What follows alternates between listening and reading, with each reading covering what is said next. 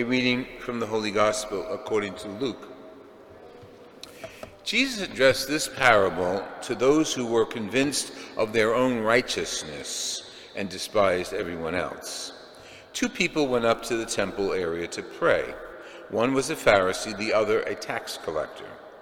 The Pharisee took up his position and spoke this prayer to himself O God, I thank you that I am not like the rest of humanity, greedy dishonest, adulterous, or even like this tax collector. I fast twice a week. I pay tithes on all my income. But the tax collector stood off at a distance and would not even raise his eyes to heaven. But he beat his breast and prayed, O God, be merciful to me, a sinner. I tell you, Jesus continued, the latter went home justified, not the former. For whoever exalts himself will be humbled and the one who humbles himself will be exalted. The Gospel of the Lord Jesus Christ.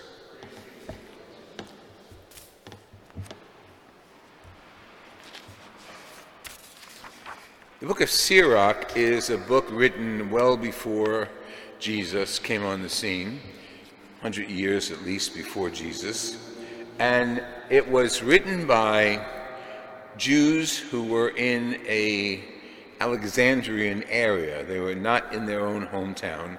They had already been diaspored out of Jerusalem, and they were exposed to people of different religions and different belief systems. And the Greeks, who, whose territory they were in, looked at them and said, Come on, you, you know, you, you, you got to wake up. God is not with you. There's no such thing as God you know, um, the Lord is deaf to those who call upon him. The prayers of the lowly do not pierce the clouds, nor will the Most High judge them. So this is written exactly opposite that. Sirach says, oh, no, no, no, no, no, you, you don't get it. We, we believe in God. Now, don't forget Hellenistic theology was polytheistic, many, many, many gods. The Jews were monotheistic, God, Yahweh, the only one. And their faith got them through a lot of hell, up and downs. Their faith in God gave them the energy to keep going forward and almost to look at the face of God.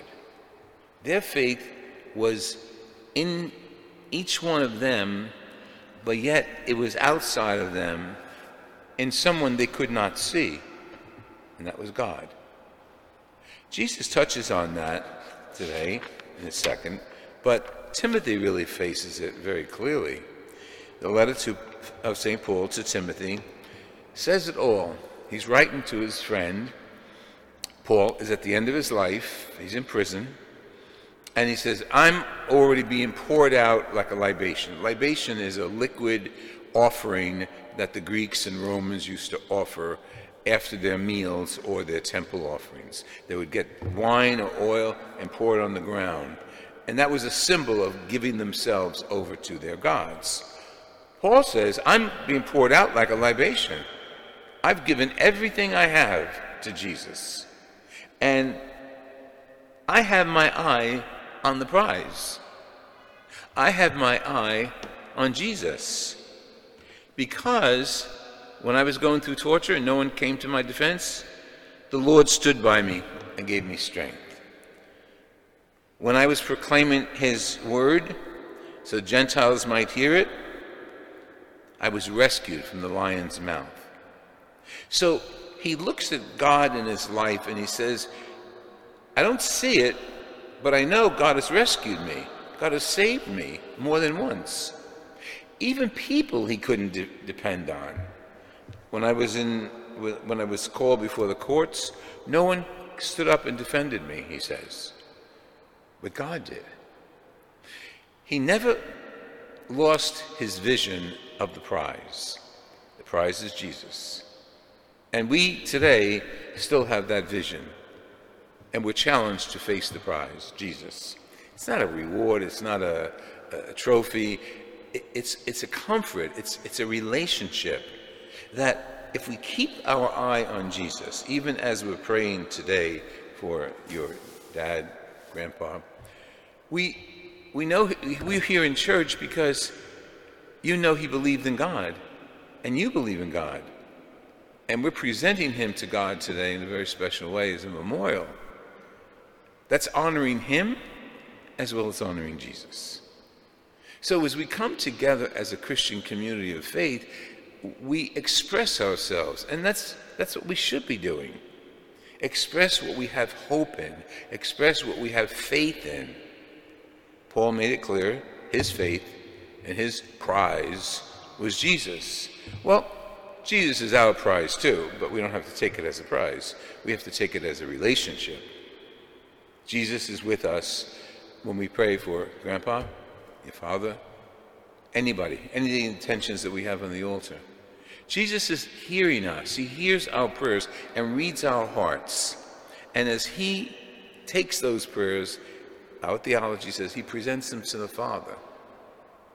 So all of your prayers today are being presented to God the Father by Jesus in memory of your grandfather, father, and relative. Because Jesus gathers us together. Um, Bob was telling me that Grandpa was baptized in this church many, many, many years ago. Isn't it beautiful to come back to the place of baptism and still celebrate the same faith that he celebrated? Still celebrate the same faith that his ancestors celebrated. The same faith that Paul celebrated with confidence. He says very clearly, the Lord will rescue me from everything. Now we're here because we want to be rescued. All of our troubles, all of our trials, all of our politics, all of our street stuff, all, the Lord will rescue us from all of that if we have a focus on Jesus.